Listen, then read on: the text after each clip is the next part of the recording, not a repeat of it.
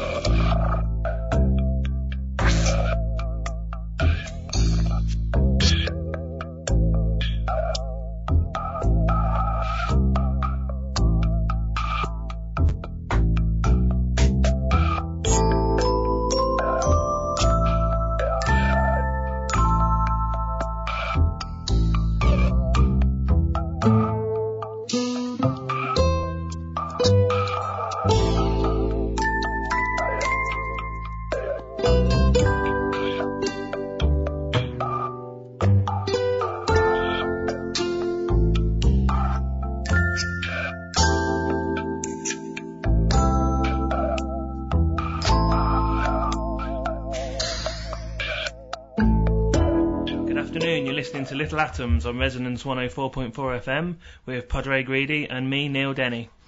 Little Atoms is a show about science, rationalism, atheism, and the progressive left.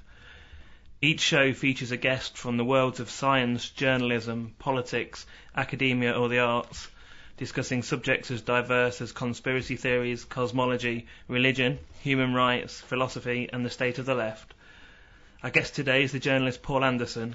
So without further ado, I'll hand over to Padraig to introduce Paul. Thank you. Paul Anderson is a journalist and writer. He started out as a journalist in the early 80s on the magazine Europe of the European Nuclear Disarmament Group, END Journal.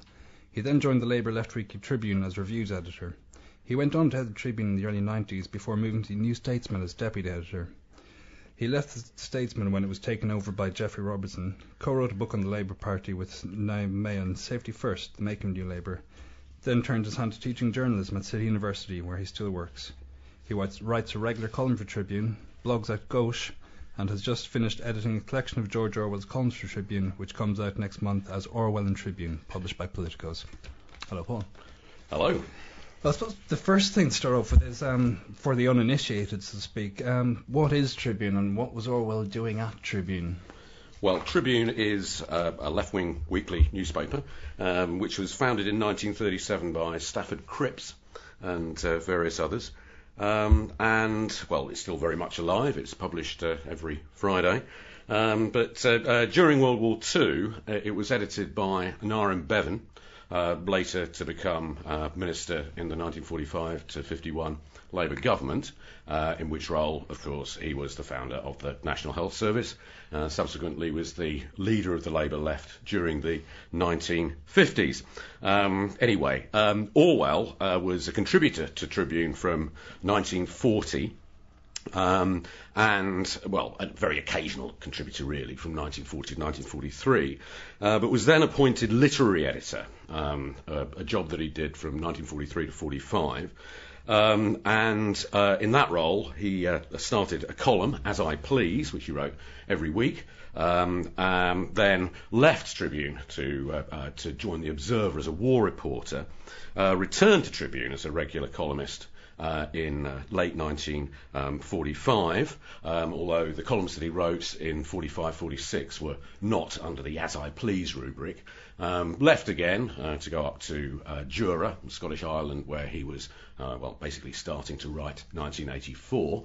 Came back to Tribune uh, uh, and uh, took up As I Please again, late 1946, which he did until um, really ni- early 1947, when again he left, went up to Jura and finished off of uh, uh, uh, 1984.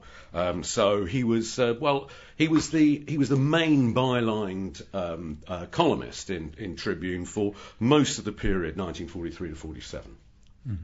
So you've you've got a book coming out of George Orwell's collected columns. Is there a reason why you thought this was um, sort of a good time to release that?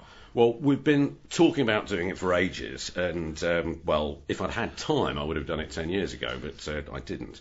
Um, the uh, occasion, um, uh, well, the occasion that we're exploiting mercilessly, uh, or shamelessly rather, um, um, is the uh, 70th birthday of uh, Tribune, which comes up in January 1937. There isn't really an Orwell anniversary. If we'd wanted an Orwell anniversary, we should have done it uh, um, for 2003, which is the centenary of his birth. Unfortunately, well, this is as good an excuse as, uh, as any. But do you think there's um, the, the particular political climate is, is is a good time to be releasing a book about Orwell? Well, it's. I, I think that uh, uh, uh, Orwell's uh, uh, uh, columns are. Well, they're, they're a model of the of the columnist craft, uh, um, uh, for starters. So there's there's always a good reason to uh, Sure. uh, uh, be putting them together on, on those grounds. Um, obviously, quite a lot that he was writing about was very much time specific. We're talking about the politics of the of the of the mid to late um, 1940s, um, you know, and anything that's written 60 or so years ago, journalism written 60 or so years ago, uh, about events and books, many of which are you know long forgotten. Um, a lot of that is not going to be of massive contemporary relevance, although I still think that it's worth worth reading because I think history matters. Sure. Um, but it's amazing how well um, uh, quite a lot of his journalism stands the, the, the test of time. It's not simply that his style is a model of clarity and, and so forth, in no sense archaic.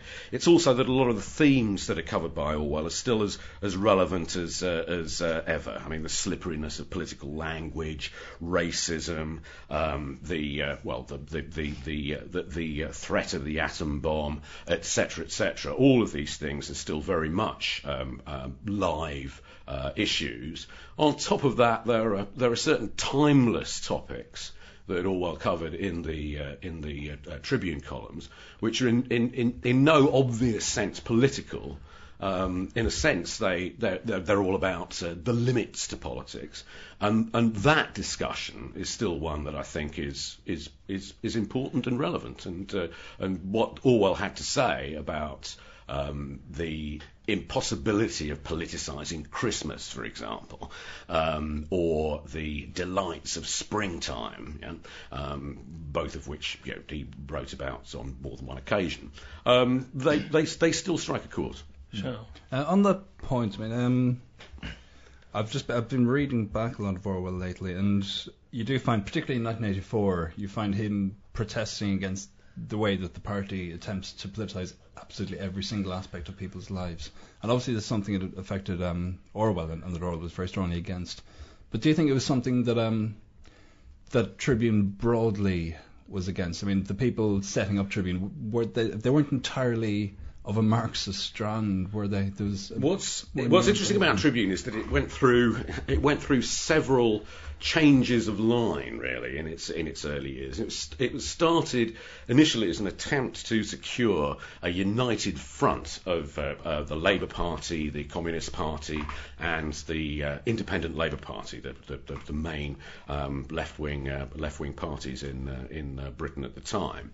Um, and at that time, although I wouldn't describe it as being Marxist, it was extraordinarily uncritical of uh, the Soviet Union. Uh, it uh, uh, ran a political line that was very, very close to the communist parties and so forth. Do you think that was through naivety or through purpose? um, it was it was uh, um, it was it was quite deliberate. It was uh, the, the reason for it was that uh, the Communist Party was an important part of the uh, uh, of the coalition, and uh, essentially um, um, the agree- well, an explicit agreement was made um, that uh, um, no criticism would be allowed. Um, um, eventually, that fell to pieces because the Independent Labour Party basically f- fell out with the uh, communists over uh, Spain.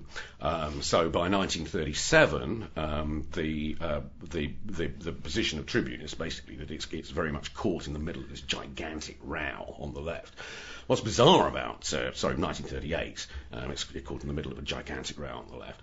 Um, and, uh, well, I mean, the, uh, the, uh, uh, uh, w- what happens bizarrely is that it actually becomes more pro-communist. You know, in the very late 1930s. It's only 1940 after the uh, well the Hitler-Stalin Pact um, and the uh, well the, the, Nazi invasion of, uh, of Western Europe that uh, essentially Bevan and various others seized control of the paper and uh, put it into a position that would roughly be described as, as pro-war, mm-hmm. um, democratic socialist pro-war, uh, and broke definitively with the with the Communist Party, which at this time was arguing for uh, a defeatist position. It considered that the the the the, the, the uh, Second World War between 1939 and 1941, uh, when uh, the uh, Hitler-Stalin Pact was was in in operation, it considered the war to be an imperialist war.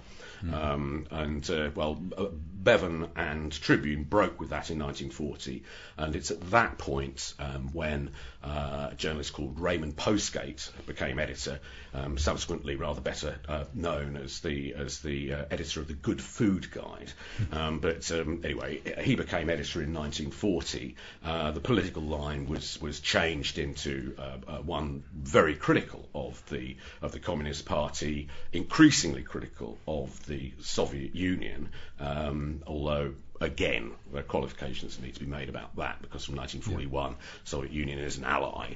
Um, Orwell was very much at the uh, when he was on the staff, very much at the the, the, the, the most extremely critical kind of end of the Tribune spectrum. I mean, there yeah. were still people that uh, wanted to hold back on criticism, particularly while the uh, Russians were, uh, uh, you know, in the forefront of the of the, of the, mm. of the anti-Nazi war. Um, but um, I'd say that he's he's I'd, I'd, say that he's he's he's he, he's he as much as anybody defines the Tribune line. I mean, it's a it's a very very small uh, uh, newspaper. We're talking um, we're talking well, it depends on which one you're looking at, but we're talking 12 to 24 um, um, um uh, pages. Um, and um, he's you know he's the he's the big name that's in every single every single one. So although he's not writing the editorials, they're written by they're written by Bevan or by uh, um, uh, one of the other journalists on the uh, on the paper. Um, um, Orwell it, it defines to a very large extent the position that the, the, the paper takes. And after the Second World War, um, you find the uh, the uh, uh, Democratic left um, in the Labour Party, its position diverges from from that of the Communist Party even more. So in the late 40s, and this is really after after Orwell um, leaves the uh, leaves the paper. Uh, Tribune is is at the forefront really of uh, support for uh, formation of, uh, of NATO um, and uh, um, is a pretty hardline Cold Warrior um, in its in its politics. So that's a long answer to the question. Sorry about that, but it, it, it, it is complicated. It the um, shifts of political position um, that uh, uh, the left end up t- uh, ends up taking in this in this period are absolutely extraordinary, and uh, um, um, it, it, it uh, well, I, I, find it fascinating, but it's well, it's a, it is a bit like you know, what's happened in recent times mm-hmm. um, over um, um, the uh, war on terror, the uh, uh, invasion of Afghanistan, invasion of uh, Iraq, where again you're looking at, uh, at, at serious turmoil uh, with friends falling out and, and, what have you. Well, I was going to ask you to, to, to, bring Tribune up to the sort of the history of Tribune up, up to today, basically, because the, the, the line it's certainly anti-war, isn't it? It's, it's line at the moment, I would say. Well, yes, it, it, it, it has been, um, um, and well, I think that's that in a sense is is uh, entirely consistent. Mm-hmm. Um, I mean, the if you go back to the um, uh, go back to the 40s, um, the, uh, the, the hardline Cold Warrior uh, Tribune lasts only um, until the Korean War, mm-hmm. Um, mm-hmm. and from from from from Korea onwards, um, um, Tribune, which is at this point uh, um, very much still uh, uh, uh, you know, Bevanite in, uh, in in its you know, in its affiliation. Um, it's uh, it's uh, well, it's against uh, it's against British participation in the uh, Korean War. It then opposes German rearmament in the early 1950s.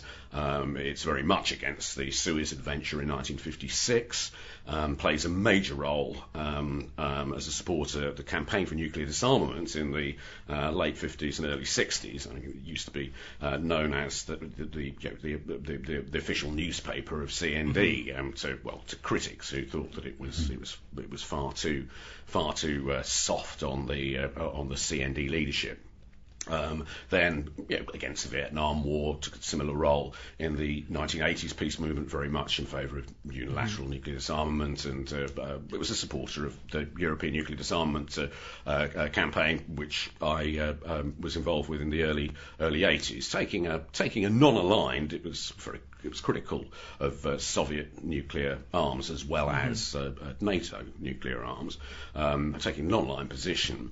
Um, but uh, um, yeah, I mean, it's been it has, it has been consistently nuclear pacifist. It's been consistently uh, against what it sees as imperial adventures by um, um, by Western powers, um, and its uh, its position on uh, well on the war, on the, uh, the, the war against terror, um, the uh, the um, um, well Afghanistan, Iraq has been has been very much uh, you know, supportive of a stop the war kind of position, mm-hmm. although it has also run uh, very critical material on the organisation that, uh, well, leads the anti-war movement, sure. Stop the War Coalition. So mm-hmm. that's roughly where it is. And going back to um, Orwell specifically and his, um, I suppose his, to put it mildly, suspicion of the Soviet Union. Uh, could that be traced back? I mean, are we looking at his experience in the Spanish Civil War as forming that idea, or are we looking even before that?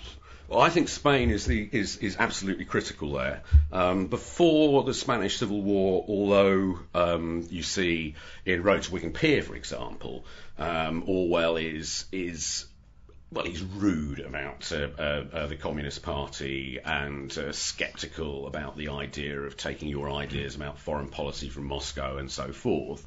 It's only really the direct experience of, uh, well, essentially uh, the Stalinist suppression mm-hmm. um, of the well revolutionary left in Catalonia. maybe it's worth explaining that yeah. and explaining Orwell's role in the Spanish Indeed. War. Okay. Well this is a complicated one, but uh, uh, uh, to uh, to start at the very beginning, the Spanish Civil War um, um, um, breaks out as a result of uh, a nationalist coup um, led by um, General Franco. Um, which is initially unsuccessful uh, in most of in most of Spain. Uh, and the response to it essentially is that uh, the um, the uh, uh, uh left parties and the uh, left trade unions, um, the biggest of which um, in Catalonia anyway is anarchist, the CNT. Um, they essentially arm the workers and the armed workers essentially suppress um, the coup. Um, there then follows uh, an invasion of uh, mainland Spain from Morocco uh, by the uh, by the nationalist forces led by led by Franco. Um, which is resisted, and essentially this becomes a cause célèbre for the entire left throughout um, um, Europe. Um, and in late 1936, um, essentially there's a there's uh, the the, the uh, uh, Soviet Union and the Communist Party uh, decide to start recruiting volunteers for an international brigade. um, Orwell independently uh, decides to go over to to go over to Spain, um, but rather than signing up with the International Brigade, he joins the militia of a small far left group, the POUM. Um, that uh, is well, it's denounced as Trotskyist, but it isn't actually um, essentially uh, a Trotskyist. Um, and uh, um, well, um, they're the sister party of the Independent Labour Party in uh, in mm-hmm. the UK. So he joins he, he joins the ILP contingent in uh, in Spain and is uh, well sent to sent to the front and uh, um, um, and so forth. Anyway. Um, to cut a long story short, and I've already gone on rather too long about it, but the, uh, uh, uh, the, uh, the, the um, situation essentially is that in 1936, as a result essentially of the of the of the of, of, of the armed uprising of the of the of the workers, there's a social revolution in uh, Catalonia and a number of other uh, parts of Spain. Uh, where um, power is essentially held by, well, the working class organised into its uh, uh, trade unions, and uh, that social revolution is supported by the anarchists and by the by the POUM. So we're looking at um, um, things like uh, well, uh, socialisation of uh, industry and of agriculture and so forth. Mm. Now the communist position um, is uh, at this point that the, the revolution is a diversion from the military struggle against the nationalist uprising, um, and that essentially all of this should be put on the back burner. Um, and uh, essentially, uh, uh, property should be restored to uh, its rightful owners and all the rest of it. The idea behind this being, well, essentially a popular front of, uh, of uh, the working class and of the Republican bourgeoisie, if you like. Um, I'm sorry, this is all terrible jargon, but uh, uh, can't get away from it. Um, anyway, the, uh, the, this creates a, a, a, gigantic crisis. To simplify ridiculously, in May um, 19, um, 1937, uh, the, um, the the government led by the communists decides to essentially to suppress the uh, um, um, radical anarchists and the POUM uh, in Barcelona. Um, there's uh, then uh, well the uh, the, uh, uh, the, the the POUM and the anarchists put up barricades, and Orwell finds himself almost by accident fighting on the side of the POUM um, against this attempted it's an attempted coup really. Mm. now that doesn't actually succeed at first. There's there's the, the, whole thing um, is is um, it, it, it there's a there's a there's a there's a there's a there's a compromise reached and whatever. But a couple of months later, um, the uh, uh, uh, the uh, um, Stalinist secret police, and essentially here we're looking at uh, it being it's led by the, the Soviet secret police. They have they, they they control the secret police in in Spain. Bizarre as it might sound, um, essentially go about um, arresting and well killing um, the, the the leaders of the revolutionary left. And Orwell escapes from Spain um, with his name and his wife Eileen's name on a wanted list as uh, uh, confirmed Trotskyists. Um, and uh, well, what would have happened to them if they'd been caught? We don't know. But anyway, that experience, and particularly, well, that direct experience, and then afterwards, and this was particularly important, Orwell's experience of um, the failure of the left in Britain to tell the truth about what had happened um, in uh, uh, in uh, Spain, the suppression of the POUM and uh, whatever. Famous, most famously, the editor of uh, the New Statesman, Kingsley Martin, refused to uh, run Orwell's reports on mm-hmm. the May events and their aftermath. Um, but uh, Orwell's disgust at, at this uh, um, willingness to to lie or essentially to cover up the truth um, lay behind, well, that that led him to um, um, a, a, distrust, which is to put it very mildly, of, uh, of, uh, of uh, Soviet communism, Stalinism, um, that was to last to the end of his days. Um, and of course, you know, that informs Animal Farm in 1984. Right, yeah. yeah. Okay. Now getting back to I mean, the um, again going back to the POUM, which you say, I mean, wasn't essentially Trotskyist, but probably had Trotskyist elements. And again, looking at the character of Manuel Goldstein in, in 1984, do you think the Orwell may have had certain sympathies towards Trotskyism, or was he driven to that position by his rejection of Stalinism? I think he's. I, this is this is an this is an interesting question. Um, there's no doubt that he took uh, uh, uh, um, Trotskyist ideas about the nature of the Soviet Union very seriously. Um, the idea that uh, that uh, uh, the Soviet Union was a degenerate workers' state, um, that the revolution had been betrayed, um, is absolutely central to Animal Farm, mm-hmm. for example. Yeah. in 1984, um, Goldstein um, is to a certain extent, obviously based on Trotsky, although the analysis in uh, Goldstein's book um, of the theory of oligarchical collectivism, I think it's called. Yeah. This is theory and practice of oligarchical. Oh, well, there we go. I'm sorry, I'm quoting from memory, but it's actually um, far more based on the writings of um, an American former Trotskyist, James Burnham, mm. uh, The Managerial Revolution, um, uh, his most uh, uh famous book um, with whom Orwell, I wouldn't say was obsessed, but uh, uh, uh, who Orwell read very, very thoroughly and obviously plays a massive role in uh, developing Orwell's ideas about the nature of Soviet communism, uh, which is not to say that he was uncritical, he was anything but. Um, so there's, there's very definitely you know, Trotskyist uh, influences on Orwell's thinking, if you know, one step or t- several steps are removed. Um, it would be wrong, however, to describe him as a Trotskyist, mm. and uh, he he never he never, as far as I'm aware, um, uh, endorsed um, um, the a, a Trotskyist a, a program.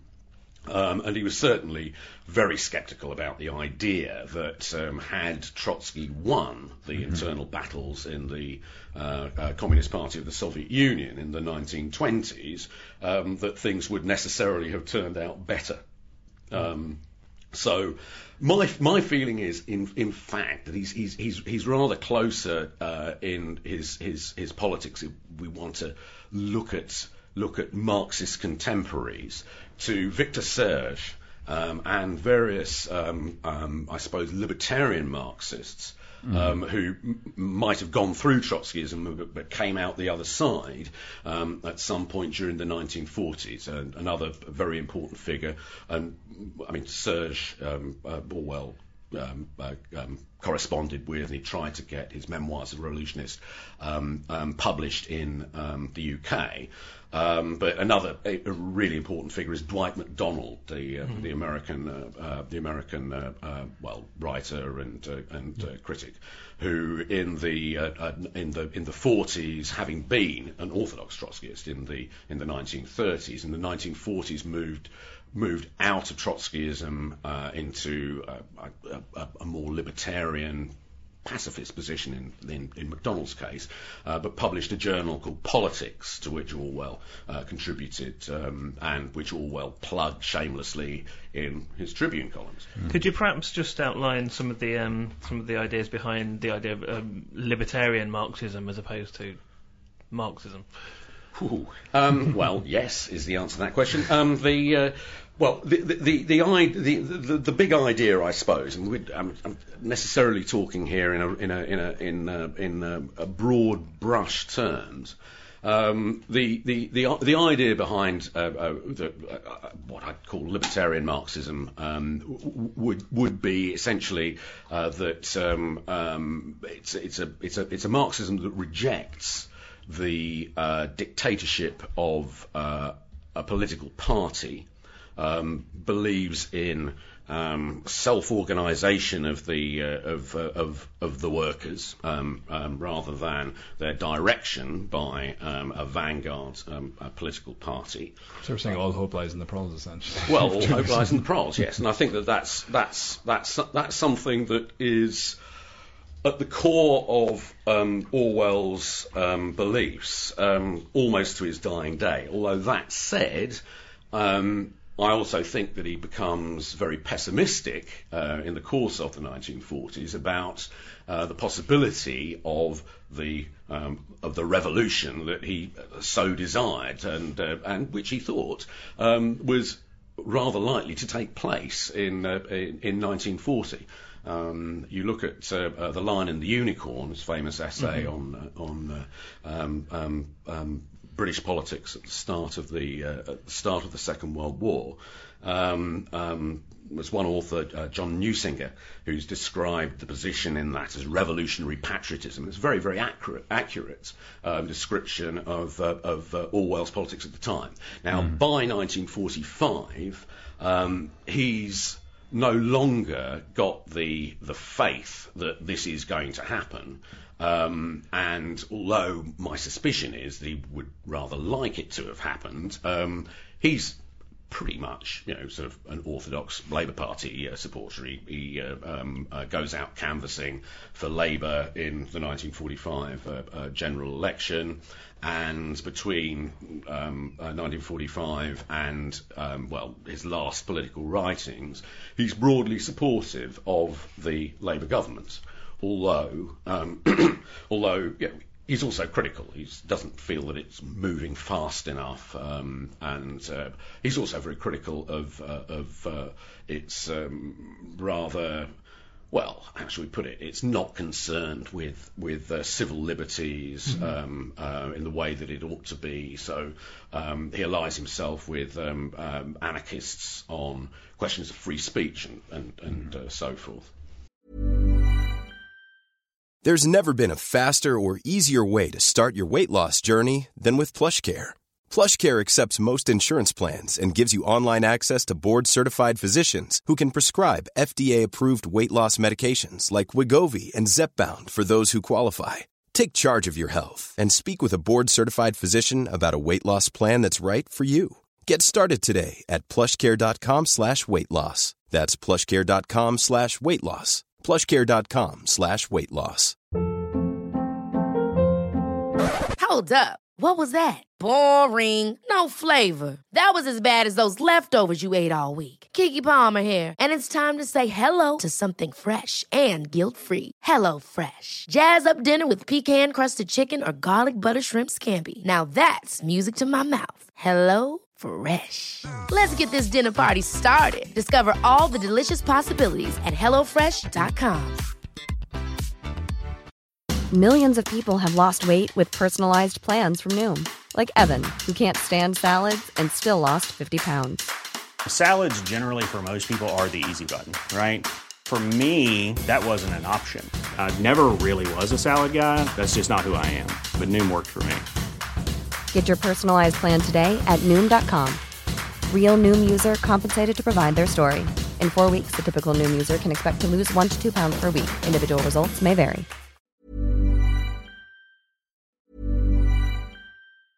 Selling a little or a lot? Shopify helps you do your thing however you cha-ching. Shopify is the global commerce platform that helps you sell at every stage of your business. From the launch your online shop stage to the first real life store stage, all the way to the did we just hit a million orders stage.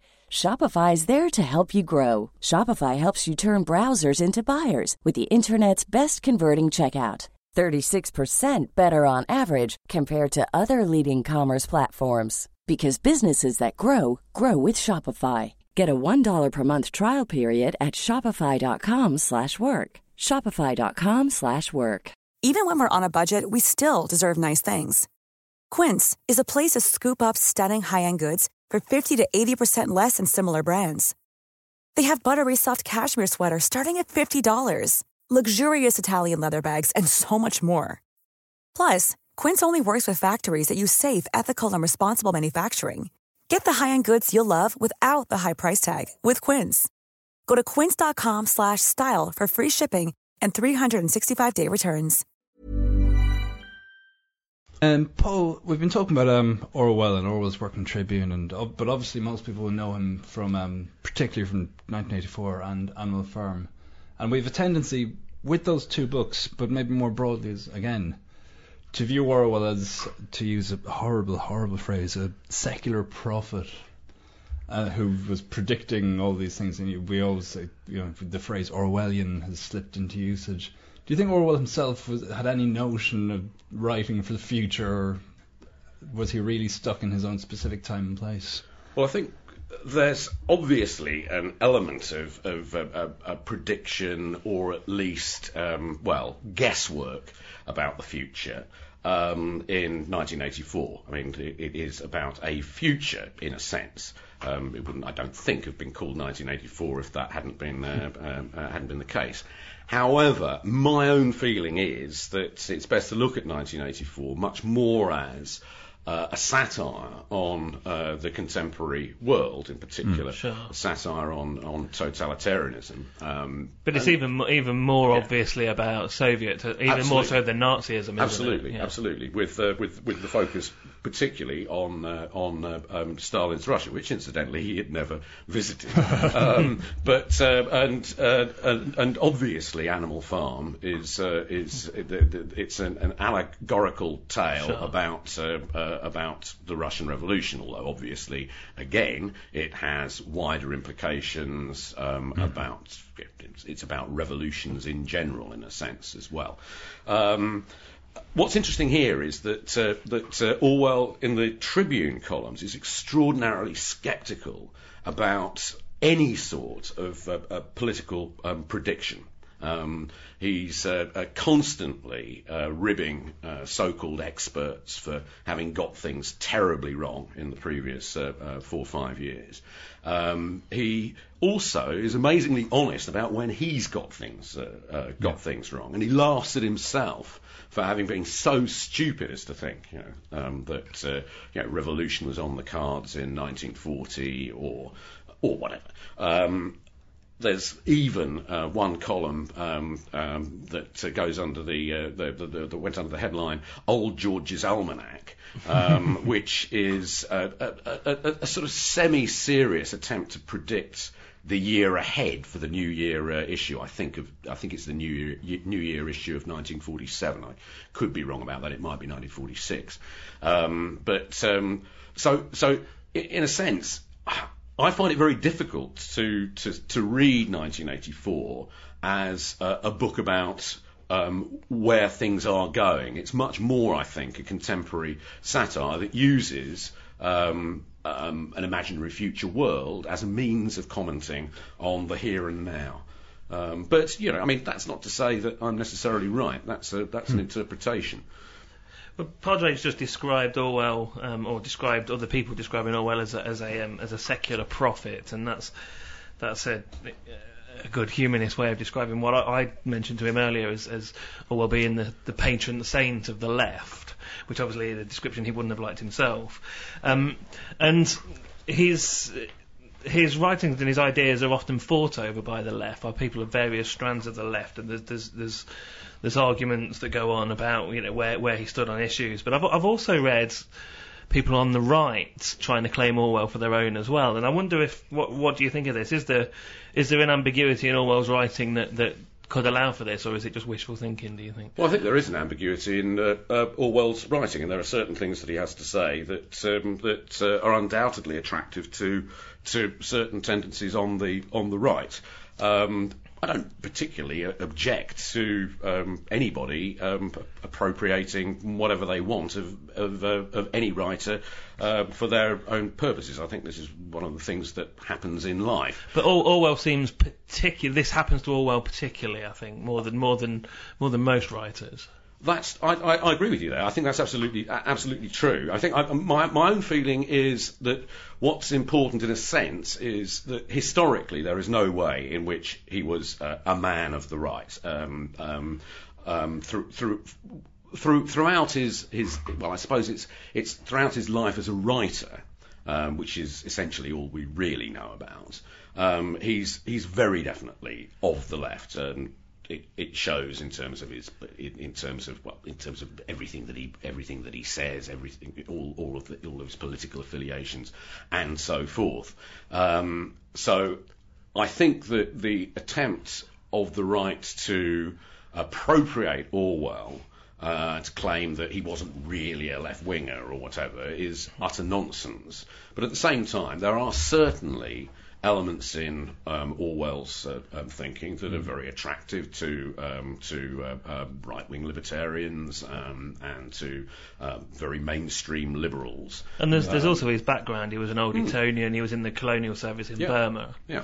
But also a lifelong anti-imperialist. So, um, or again, uh, uh, uh, going back to his first known writings on uh, on um, on imperialism. So, um, I'm, you know, I'm, I'm, I'm, I'm, I, I don't, I don't think it's it's worth having a, a gigantic scrap over uh, um, the in, over the Orwell inheritance, if you like. Um, but I do think it's important to um, um, to well establish where he was actually coming from and where he saw himself. Historically, I think it's it's it's incontrovertible that that he is a he's a figure of the left. Well, I've, I've always felt, I mean, that this there is, I mean, and something that may be appealing to, well, well, English conservatives at the very least, is there's, despite his internationalism, uh, there's quite a sense of Englishness about his writing, and particularly maybe, I mean, it pops up always, but I remember the first time I read Coming Up for Air, and I, actually, I was quite a bit younger, and I actually stopped after because I found it so terribly English.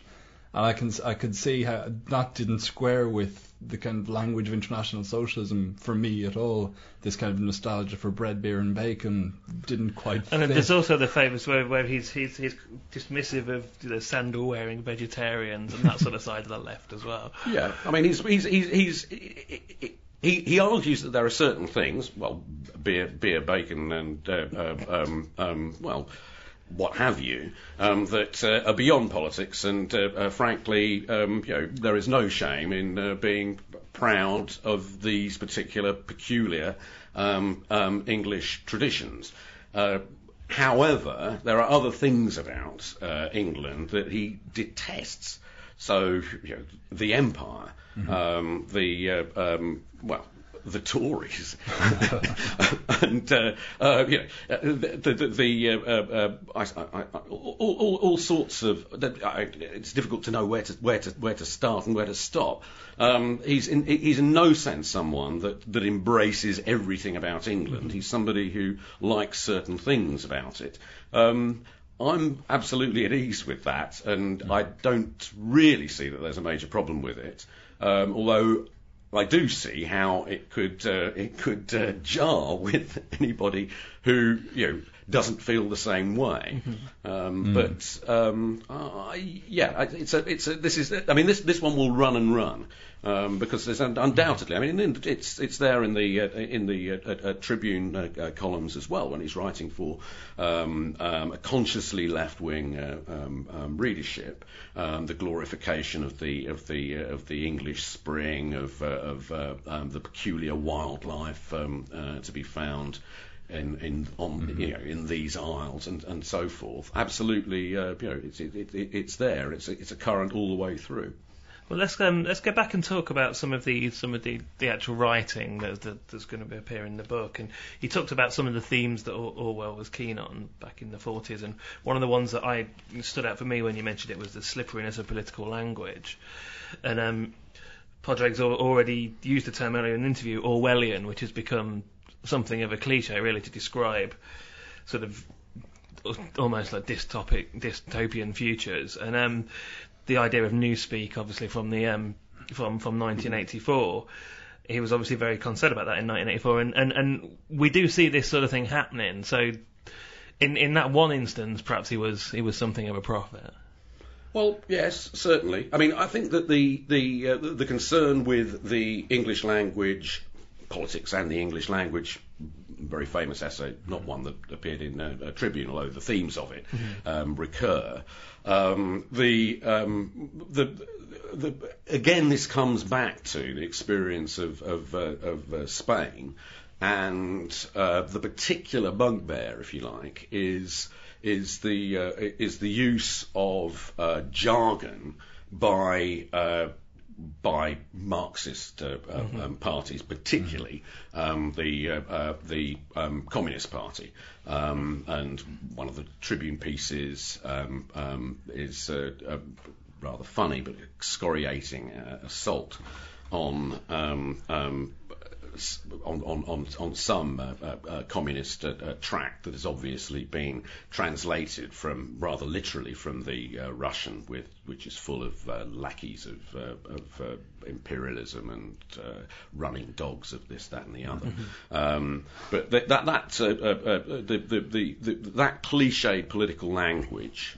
Um, I think again, you, you do need to situate it very much in its in its uh, in, in, its time. I mean, there are obviously um, um, people running around doing very much the same thing in the cause of militant Islam um, or in the causes of, of, militant leftism of one kind and another uh, um, uh, today. Uh, but Orwell's, I mean, so, so, yes, it's a timeless it's a timeless concern, or it's a concern of you know the the, the 20th 21st mm. centuries. Um, but I, I, I, do think it's important to situate it particularly um, in the uh, quite extraordinary excesses of, uh, of uh, Stalinist uh, uh, uh, political language of the of the 30s and 40s, mm-hmm. which um, I don't know. I've ended up reading rather more of it than is you know, good for the good for the sanity. Um, um, but it is it, it, it, it is really really quite extraordinary in in, in, in, in its excess and um, um, well, what Orwell has to say about it is very, very, um, um, um it's absolutely pertinent and, uh, uh, in a sense, bizarre that, um, well, lots of other people weren't saying the same mm. thing. Um, do you think, I mean, did that kind of dislike of jargon ties into what I sometimes feel there was an actual dislike of ideology? And I, I was reading the um, the Lost Orwell, which is um, Peter Davison's um, new collection or recent collection, and there's one very funny letter from Eileen, his wife, to her friend Nora, in which she mentions that um, they bought a dog and called it Marx to remind them that neither of them actually read much Marx. Yeah, I, I, you sometimes get this idea that he wasn't really particularly enthusiastic about really solid ideology. He preferred the vagueness in some sense. Do you think that's true?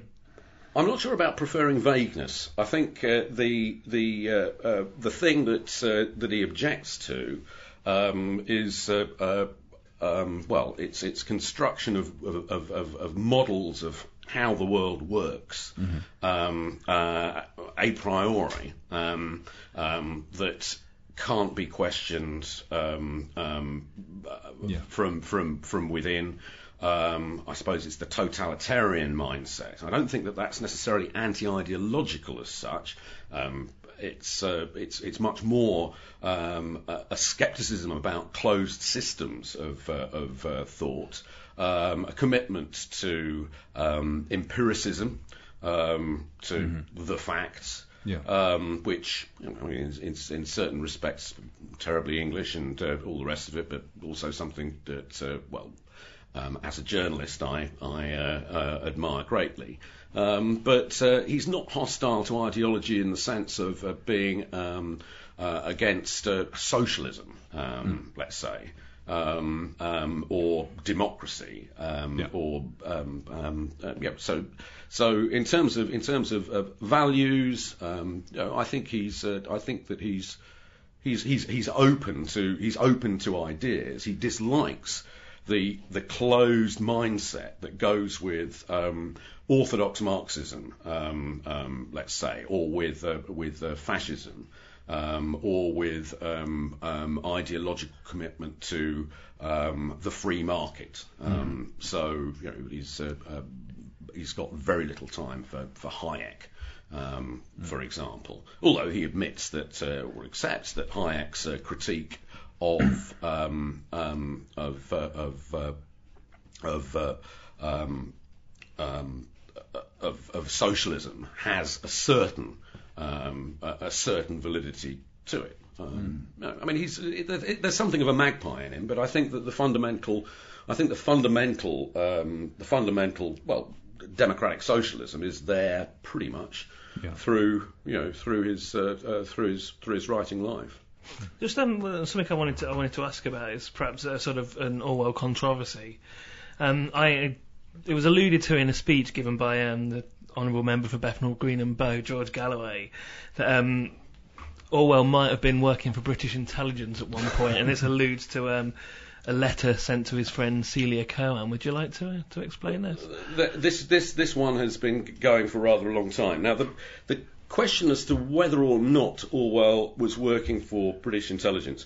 This this one has been rumoured for ages and ages. Um, now, all there is is circumstantial uh, um, um, evidence that, frankly, doesn't add up to a great deal. Um, we also need to look at the circumstances in which you know, he is alleged to have worked for a, a, a British intelligence, and it's not actually related to um, the Celia Kirwan uh, um, um, incident. It's actually earlier when he goes over to to uh, uh, um, uh Europe um, as a, a correspondent for the Observer, uh, where he stays in a hotel um, that was well, essentially used by British intelligence, and he meets various people who are working for British intelligence. Now, um, okay, Remember, however, that um, we are talking about total war at this point, and working for British intelligence is something that I think I would have been rather proud to have done. um, um, and uh, not something I think that uh, that anyone would have ended up associating with uh, um, um, skullduggery or um, uh, you know, acting in, a, in, in some way that is a betrayal of, of leftist principle.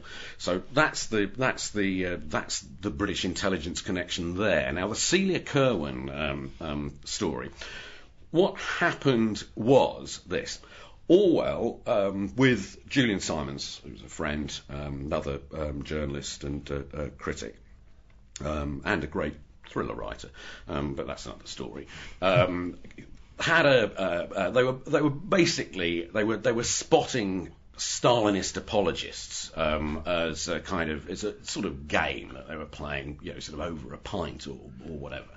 And Orwell kept a note of the of the of the of the of the people that he thought were pushing a pro-Soviet line, yeah, for his own amusement and Just use. Time-wise here, this would have been about 40, we're talking 46, 47. Yeah. yeah. So it's the, the, the, the point at which um, the Cold War is beginning to uh, mm. uh, beginning to kick in. At least as, as, far as I'm aware, I don't think it, it dates to anything that, that any, any, earlier than that. So it's the Cold War's beginning to kick in, and uh, Orwell is thinking, right, okay, who is it that's you know sort of plugging the uh, the, the, the, the Soviet line? And yeah, there's this, this long list that um, um, um, you know, he, he, kept at uh, home and was not intended for publication or anything like that. Now, subsequently, what happens uh, is that the uh, uh, uh the Labour government decides to, uh, in the face of this uh, Soviet propaganda um, blitz, um, to set up a, a, unit in the Foreign Office, the Information Research Department, that was essentially going to end up putting out propaganda for, well, democracy and democratic socialism, broadly speaking. And one of the people that it hired was Celia Kirwan, um, um, who was, well, um, um a, a, a, good friend of, uh, of uh, uh, Orwell, um, um, and possibly uh, former girlfriend. Um, c- certainly, it appears that he made a pass at her, but he made a pass at quite a few people. Um, anyway, that's uh, uh, as may be. Anyway, she asks him for advice on who should not be asked to write for this um, Foreign Office propaganda outfit. And he supplies this list of names that is culled, fr- well, it's basically taken from his own notebook. Okay, and that's what has uh, uh, appeared in the recent, uh, uh the last couple of uh, couple of years. The Guardian published it, and then Peter Davison's um, latest uh, um, um, volume prints it in in full. Um, again, um, now the point of this is, well, it's not a blacklist. It's um, a list of people that, if you want to produce um, you know, anti-Soviet propaganda, you don't ask. and it seems to me that uh, that is that's no crime. I think, well, I don't know. It's the it's the sort of thing that that journalists do informally all the time. Mm. You know, if we want someone to write something or other, um, then do we want to get uh, uh, uh, X or Y? I'm not going to get into names. Um, and the response would be no way. He's, you know, sort of a, a, a central committee member of the uh, Communist Party of Britain. Um, you know, you know what he's going to say. Um, and uh, that's the way that uh, commissioning takes place. Now, okay, this is slightly more formal than that, but frankly, um, frankly, big deal. I mean, I, I don't. I, it certainly doesn't show that he was uh, he was a uh, he was a narc. But or, people such as Scott Lucas and more recently Galloway have, have made this into Orwell's massive betrayal. I mean, you, you, you debated Scott Lucas quite virulently. Hmm, indeed. well, I think they're wrong, and uh, I don't think that there's any evidence to uh, uh, to support their uh, to support their thesis, and um, it's it's part of essentially. It's part of a. It's part of a. It's part of an. It's part of an attempt by uh, people who are well either explicitly or implicitly uh, um, um, uh, well sympathetic to or actually Stalinist um, to to uh, uh, justify their own. Uh, um, um, uh, politics. It's got nothing whatsoever to do with uh, with uh, Orwell's, um, um, well, the reality of Orwell's life. Um, although, of course, he was a militant anti-Stalinist, which um, they don't like. so um, we're sort of running out of time, but if you tell us when, when is the book actually coming out? Well, it's coming out next month. Um, and um, yeah, um, I think the uh, the date we're looking at is the 25th of September. Mm-hmm. so end of the month, and it will be available from all good bookshops. And it's published by Politico. Politico's, yeah, mm-hmm. an imprint of uh, Methuen with the foreword by Michael Foot. Yep, that's right. And you write a you write a really good blog. So what can you give us the um, the blog address? I've completely forgotten it. It's uh, it's um, uh, just uh, uh Google Gauche G A U C H E and it comes up. It's um, libsoc.blogspot.com. Thank you. My journalistic mind working. There. Hey, and um, our, our, website is www.littleatoms.com, where you'll be able to download this interview in a few days. So we should just thank Paul for um, to, thank you very much for coming on Little Atoms, Paul. Thank you very much. Thank you.